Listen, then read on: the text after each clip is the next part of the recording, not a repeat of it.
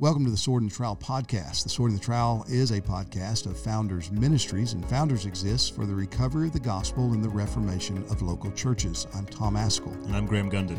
Glad to have you join us today for this podcast. We got a lot going on at Founders. There's uh, wonderful things happening with the Institute of Public Theology. We're also making big plans for the national conference coming up in January. So, Graham, why don't you tell us a little bit about some of those things before we introduce our guests? Yeah, um, until midnight midnight tonight, or I guess midnight tomorrow morning, you can register for the conference coming up in January at a discounted rate. But if you register after midnight tonight, then it's full price. Um, so if you have any plans of coming to the conference in January of 2023, Tom Ascol will be there, Voddie Baucham will be there, Joel Beeke, Paul Washer. Um, it's going to be a great conference on the doctrine of man. Um, so rates increase tonight at midnight. Yeah, I encourage you to sign up for that. And also check out the Institute of Public Theology. A lot of exciting things going on there. Tom Nettles and uh, Travis Allen will be teaching next month uh, in the Institute courses that we got lined up. And then we've also got Ben Dunson and Richard Barcellos coming up in August to teach. So if you want more information about auditing those courses or becoming a full time student, just go to instituteofpublictheology.org. Well, we're delighted today to have a special guest with us from my home state of Texas. Maybe I should say the Republic of Texas. I visit there periodically, just get my passport renewed. So just in case, you know, I can always make it back. But although in Florida, I'm feeling pretty safe, you know, yeah. how we're doing here. But we're glad to have Bradley Pierce with us. Bradley, thank you for joining us today on the Sword and the Trowel. Thanks so much for having me. It's good to be here. Yeah, I've just gotten to know about Bradley and then know him a little bit over the last few months. Uh, he lives, he's a native of Houston, but he lives outside of Austin, Texas now. And he is a constitutional attorney. He's been involved in a lot of good work regarding parental rights and uh, some nonprofit work with that, and also with regard to the issue of abortion, working diligently to try to abolish abortion in our nation. So, uh, Bradley, tell us about your the different things you're involved with legally for these causes. Yeah, so I'm I'm blessed to be part of an organization called Heritage Defense, where we defend parental rights around the country. And then regarding abolishing abortion, I'm part of two organizations. I help to lead uh, Abolish Abortion Texas, which is focused right here in my home state, uh, but then also the Foundation to Abolish Abortion, which is international in scope, and we draft uh, bills to abolish abortion. You know, that even goes beyond Texas for you know, Missouri and Louisiana, Oklahoma, Arizona, and lots of other states around the country, and um, and then do lots of educational you know materials through that and speaking and and, and you know a lot of other work through the Foundation to Abolish Abortion. So I'm very pleased and, and, grateful to be part of all that work. Yeah, well, we're grateful for the work you do, and you're a graduate of Baylor University. That's where you went to law school as well as undergrad, right? Right. Yeah, I started to go to Baylor, you know, get a, a Baptist education. Decided to go to Texas A and M and get a Christian education. Instead. And he's never he's never recovered since. yeah. Well, thanks for joining us, and man, we want to talk to you about uh, just the whole abortion issue. I have discovered over the last two weeks since what happened in Louisiana with that bill that made it out of committee and looked like it might be the first bill in the United States to actually get adopted that would recognize the personhood of a preborn child and equal protection under the law for that preborn person. Uh, it got spiked, and it got spiked with the great help of over 75 pro life organizations, including the Ethics and Religious Liberty Commission of the Southern Baptist Convention. And I was blown away when I read that open letter by these folks and uh, what I'm discovering is there's a lot of people like me that you know they've just we're pro-life, have been pro-life for decades, and we just assume these pro-life organizations were representing our desire to see abortion end and to, to see these things that the bill in Louisiana actually was arguing for, and to have the pro-life leadership come out and say, "Oh, we represent you know hundreds of millions of people, and we're all opposed to this."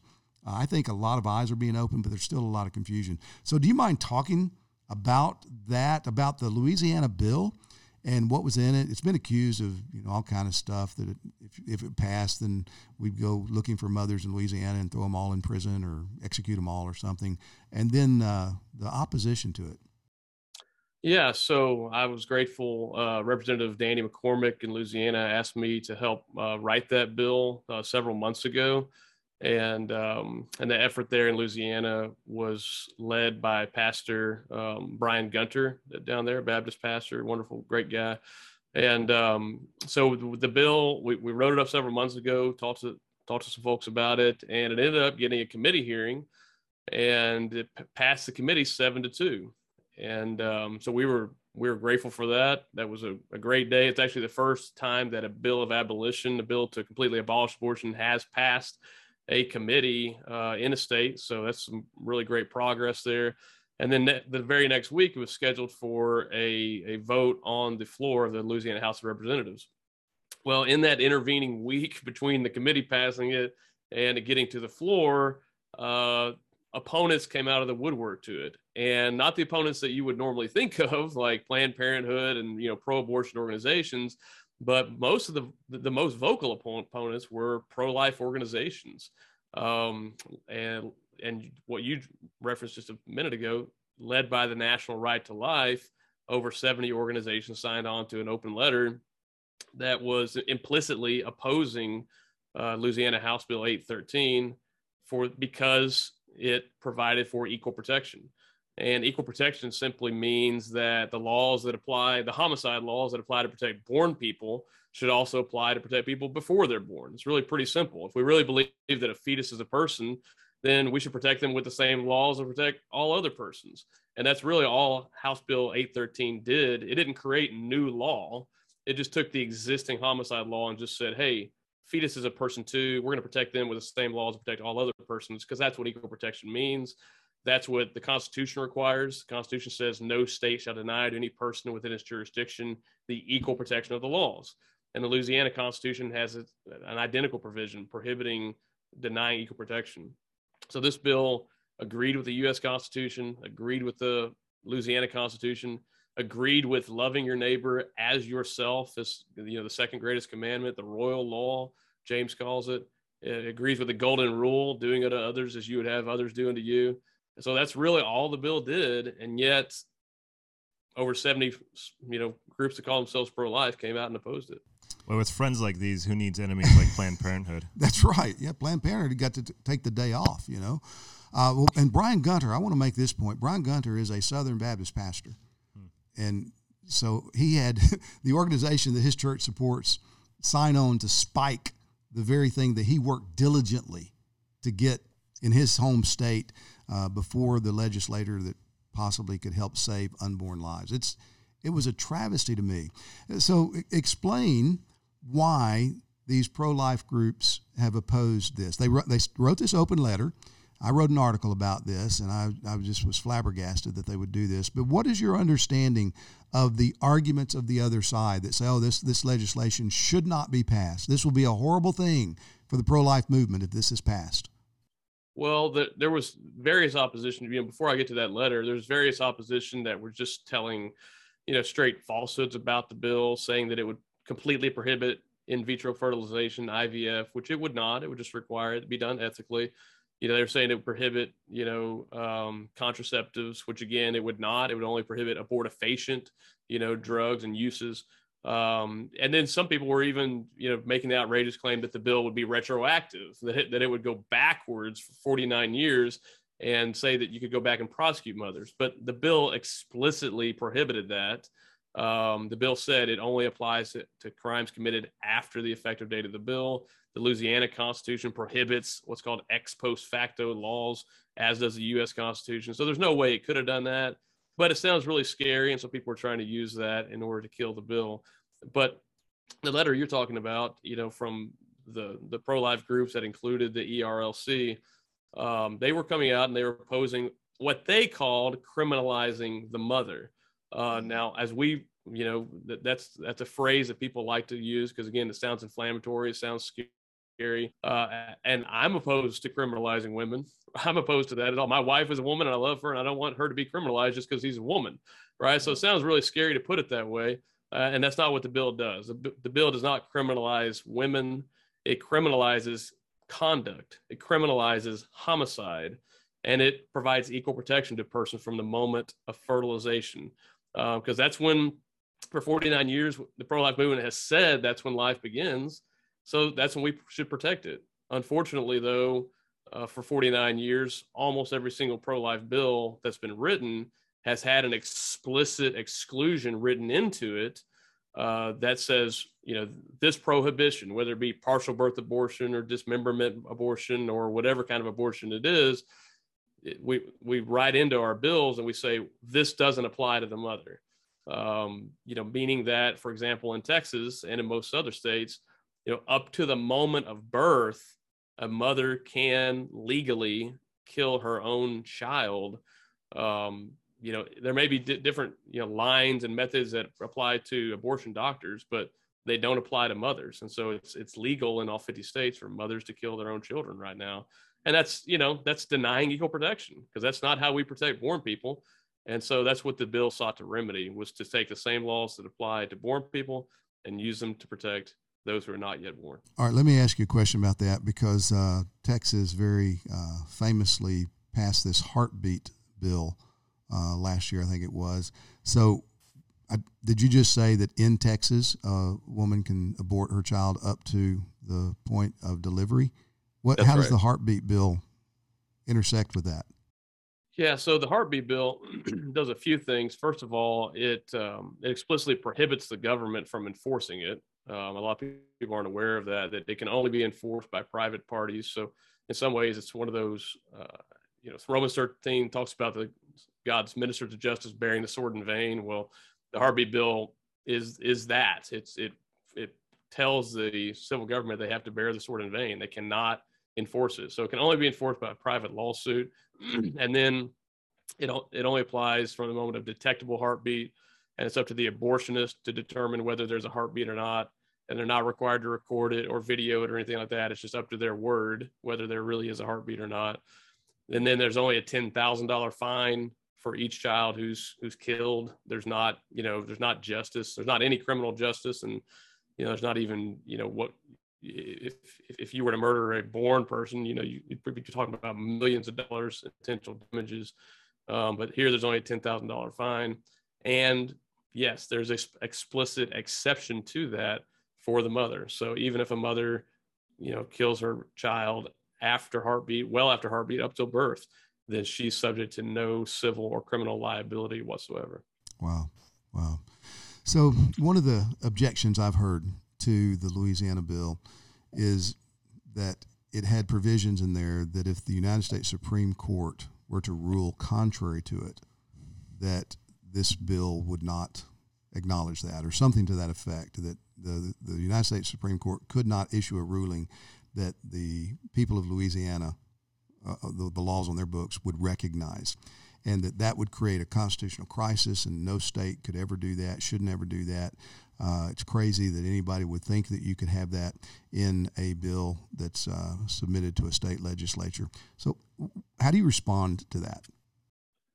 You know, for I, I would say people say peace, peace when there is no peace. You know, we've had a constitutional crisis for the last 49 years. We've had the U.S. Supreme Court ignoring the plain text of the Constitution and the states and the federal government going along with that. And that's resulted in over 63 million reported abortions, reported deaths uh, by preborn children over the last 49 years. So, you know, there's already a crisis. There's al- there's already a problem. We're already at war. We're just all the casualties just happen are, are just silent in the womb, and um, so that's already going on. So really, what we were calling for was a return to the Constitution, a return to the rule of law, because you know, for example, in England right now, um, when members of parliament are sworn in, they swear an oath to the Queen, uh, but that's not our you know our basis of law here in the United States. And in this country, as John Adams put it, we're a government of laws and not of men.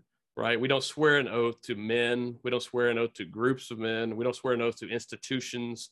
We swear an oath to a to a law, the highest law of the land, and that is the Supreme. Uh, I'm sorry, and that is not the Supreme Court. It is the U.S. Constitution. And so, yes, the U.S. Supreme Court is a constitutional institution. Uh, it does have the power to interpret the Constitution, uh, but it does not have that power you know, absolutely. Uh, otherwise, we should just be swearing oaths directly to it. So, where the Supreme Court ignores the Constitution, uh, then it's up to those who've sworn an oath to the Constitution to follow the Constitution. Otherwise, they're they're supporting tyranny because that's what it means whenever you um, when you ignore the law and you rule against the law, and that's what the Supreme Court has done in the issue of Roe versus Wade. And if the court demands that, then again, it makes itself a tyrant. And if the states provided that, if they if they provide or if they give unconditional submission to the court, then they've really made it into an idol, because there's only one being to which we're supposed to give unconditional submission, and that's God.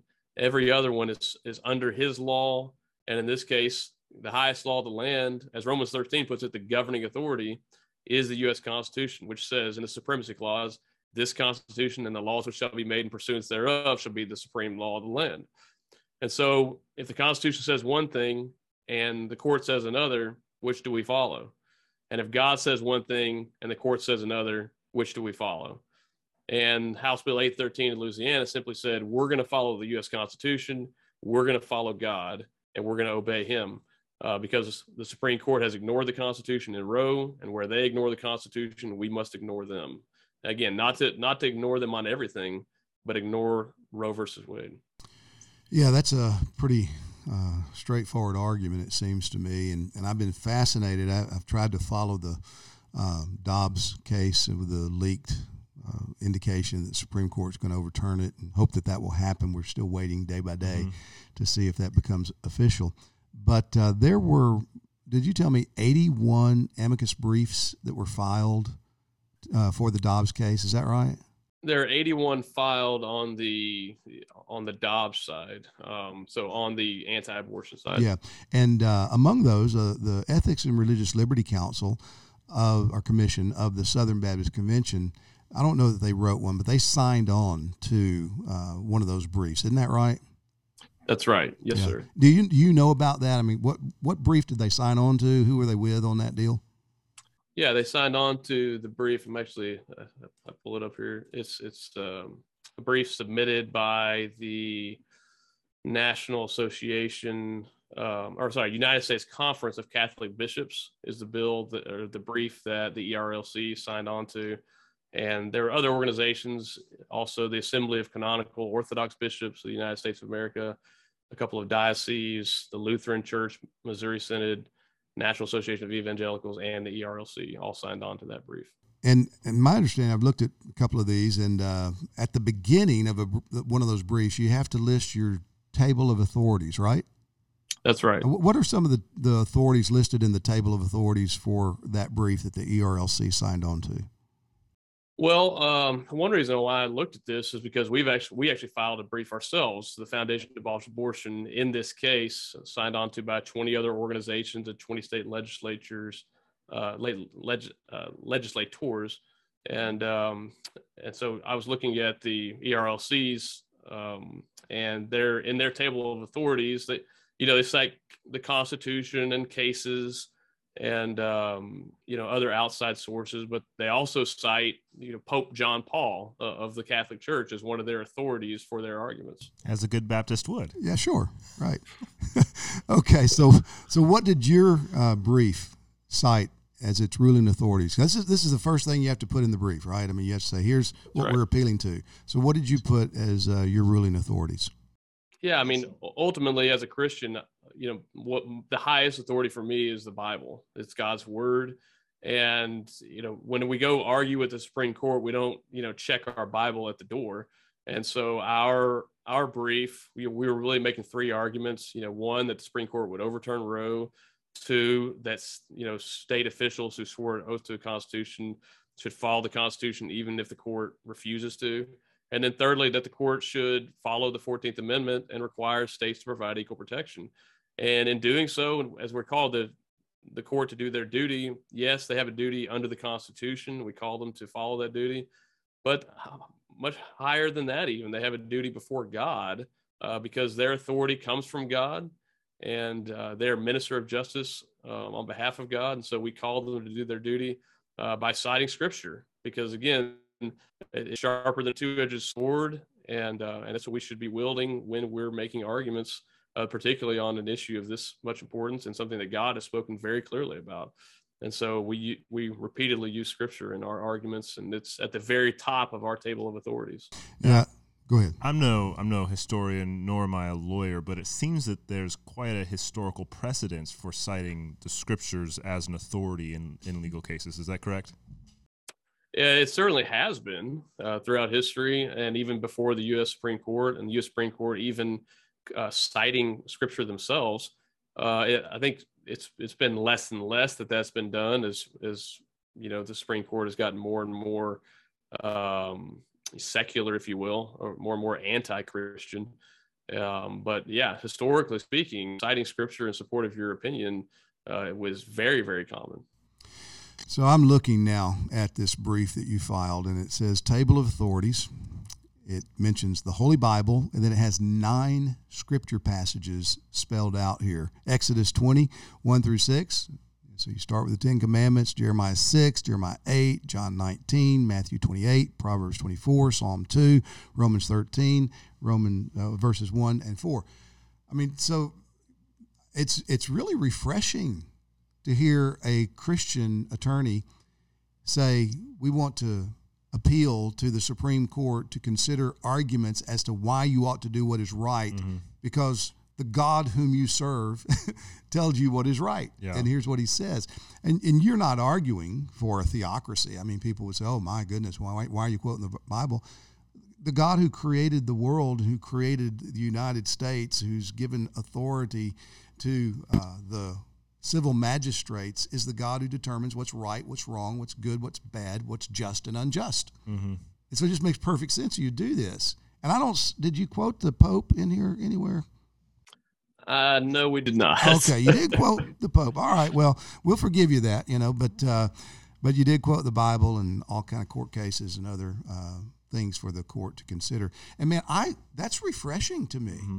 That's refreshing to me. You know, it's it's interesting. Our, our, confession in several places talks about the light of nature. That God not only does He reveal Himself in His Word, but He also reveals Himself in nature, and we need to not undervalue that. But so often, I think that we rely solely upon the light of nature. That God has revealed Himself in the light of nature to argue um, uh, legal issues, to, to, argue political issues, social issues. We can only rely upon the light of nature. We the scriptures, if we use that, not everyone agrees that the scriptures yeah. are authoritative. So we'll just those are out of bounds for us. We can't appeal to those. But as Christians, uh, God has given us two books. He's given us nature. He's given us His Word, and we need to use use both. And so I think it's absolutely appropriate and God honoring to list the scriptures at, at, the top of your table of authorities. Yeah.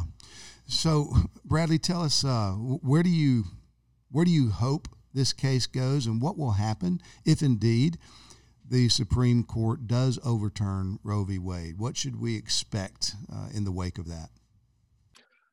Well, of course, you know we all want them to overturn Roe versus Wade, and as of the, the February, when the leaked opinion was dated, you know it looks like there was the votes to do that, and we hope that that holds together. Uh, the Supreme Court, you know, is expected. They could release their opinion at any time. I think the the common wisdom is that it's probably going to be in June when they do that. Um, so we we hope that they would overturn Roe. We hope that they would do that soon rather than later because you know this is this is a real thing we're talking about. Every day, more than 2,300 children every single day are killed in this country um, due to Roe versus Wade and the way that we treat this issue. So uh, we hope that they issue their opinion soon uh, because every day matters. And um, now you know, hopefully the opinion holds together. Uh, we, of course, we would love for them to go further. We believe the 14th Amendment requires states to provide equal protection, and uh, uh, you know, we we would like the Supreme Court to go further and to find that the term "person" there uh, includes a fetus or a you know preborn person. Um, so that's what we would like to see. You know, as far as what's going to happen if they do overturn Roe versus Wade, I know a lot of people are saying, well, this is going to go back to the states, then it'll be up to the states to decide. And the draft opinion actually doesn't say that. Just to be clear, it actually says it would return to the people's representatives. And I think sometimes people forget, well, there's a whole other level of representatives that we have at the congressional level uh, that we even saw here in just the last couple of weeks. We're trying to um, pass a bill that would erase all pro life laws across the country and um, and and take abortion on demand required by every single state. It would even have gone much further than Roe versus Wade even went. Uh, thankfully, that failed uh, in the U.S. Senate. but that's certainly something that you know that they could try to bring up again or they could try to bring up just simply codifying roe versus wade which would allow all the pro-life bills to stay on the books in the states and be enforced but would it still you know allow abortion after or i'm sorry prior to first trimester and things like that um, so that's certainly possible and you know, I was talking to somebody the other day, you know, this whole concept of ignoring Roe versus Wade because it's unconstitutional. Well, that's going to create a constitutional crisis. And, and I pointed out to them, well, if, if Congress were to come out and pass a law that that was a nationwide abortion ban, which the draft opinion that the Supreme Court released would actually allow for that, would actually allow Congress to do that. If Congress were to ban abortion nationwide, what do you think the Democrat states would do?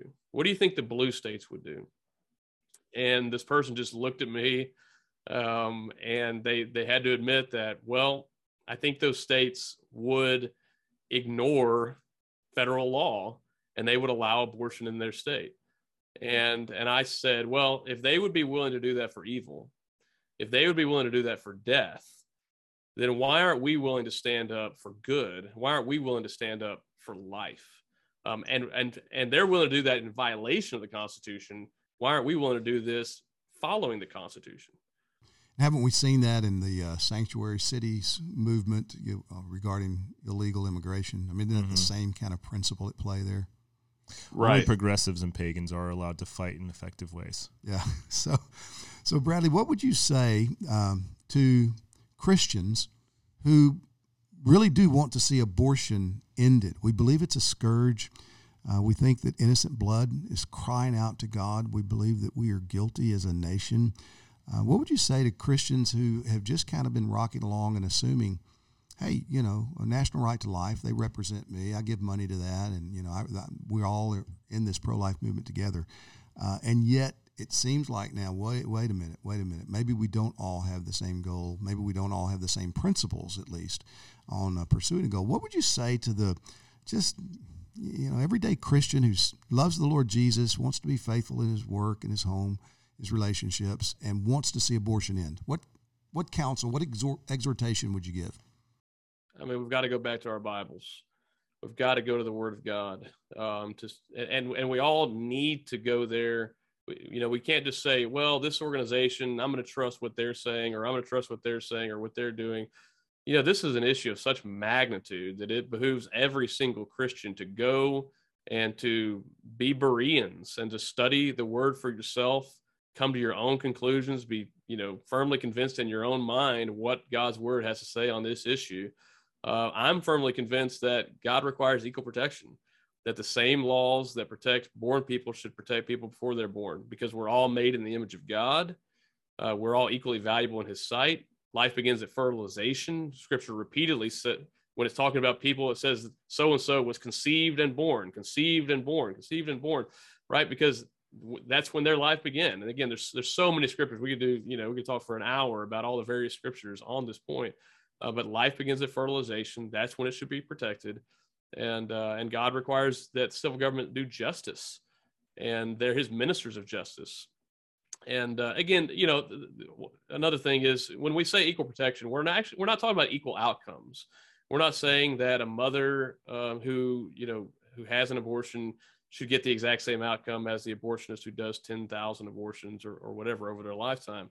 No one is saying that. What we are saying is that, and in fact, we're not even saying that there should be a particular outcome at all. What we're saying is that the same laws that protect born people should protect people before they're born that there should be no discrimination in our laws, that no one should have a license to kill someone else with impunity. That, that's what we're saying. As far as each actual individual case, what we're saying is that each case should be decided on a case by case basis. We have a justice system that protects born people, and that's what it does. It considers each case on a case by case basis, whether, you know, whoever reports the crime to law enforcement investigating to prosecutors deciding whether to prosecute, what to prosecute for, whether to give immunity to the mothers um, in order to testify against the abortionists. Grand juries then decide, you know, do they indict or not? Uh, trial juries then decide whether to convict, what the sentence is. Judges preside over that. Appellate courts review all of that. Governors can even pardon people or commute sentences. And that's what we call our justice system. And, and so we're not saying that that justice system should reach any particular conclusion in any particular case. Uh, what we're saying is that justice system should be allowed to consider each case on a case by case basis. And those who oppose equal protection are actually opposing that. They're opposing a case by case consideration. They're saying no, mothers should be given blanket immunity and, and blanket uh, license to kill their children, you know, no matter how intentionally or openly or horrifically they do it. And we reject that. That's not what we do for born people. That's what not what we should do for preborn people. Amen. And that's that legally makes perfect sense. It also makes perfect sense morally because the only people who need a savior are people who know themselves to be sinners. Jesus said he didn't come for the righteous, he came to call sinners to repentance. And if we tell people, any class of people, uh, post abortive mothers, anyone, that you're a victim, you have no responsibility, then we are cutting them off from the only place where forgiveness is found. Mm-hmm. And abortion is a horrific crime, a horrific sin, but it's not the unpardonable sin. Mm-hmm. Uh, God has grace for people who have paid for abortions, who have gone through abortions, people who have performed abortions. And we've had to deal with this in our own church. We've got people with broken hearts, and they will live with broken hearts the rest of their lives because of their participation in abortion. But they live in the grace that is in Jesus Christ. They live in forgiveness, not because they have tried to pretend, well, I was a victim, I didn't do anything wrong but they've come to terms with what they've done and they've looked to Christ and they found forgiveness and healing in Him. And my great concern as a pastor is that all these organizations that are telling women, you are a victim, you're not responsible, they are cutting those women off from the only place where there is grace and healing, and that's mm in Christ. So if you're listening to this today and you've been involved in uh, abortion, either paying for it, providing for it, or undergoing it yourself, look, don't don't think there's no hope for you and own it. recognize what you've done. And as you deal with that, look to Christ. That's why Jesus came. God sent his son into the world to save sinners like you and me. And all of our sins are like crimson. They're all against a holy God. They all deserve damnation. But Jesus underwent damnation on the cross in order to save us from our sins. So trust him, and you'll be forgiven. You'll be healed. Well, Bradley, Thank you, brother, for joining us today. Man, I am so delighted to get to know you. I look forward to getting to know you better and and uh, helping you in any way I can. And um, I'm glad you're out there doing what you're doing. We'd, we'd love for people to be able to find you more readily. So give us a website or ways that, that folks can tap into what you're doing. Yeah, so you go to our website, faa.life, stands, stands for the Foundation to Abolish Abortion, or you can follow us on Twitter as well, uh, the Foundation to Abolish Abortion there. Okay, and we'll put all this uh, also in the notes that go with this episode. Well, thanks for joining us today on the Sword and the Trowel. Hope this has been beneficial. If you appreciate this conversation, spread it around, uh, subscribe to the podcast, let other people know about what's going on, and certainly be in prayer for the Supreme Court as this ruling will come down, God willing, in the next few weeks.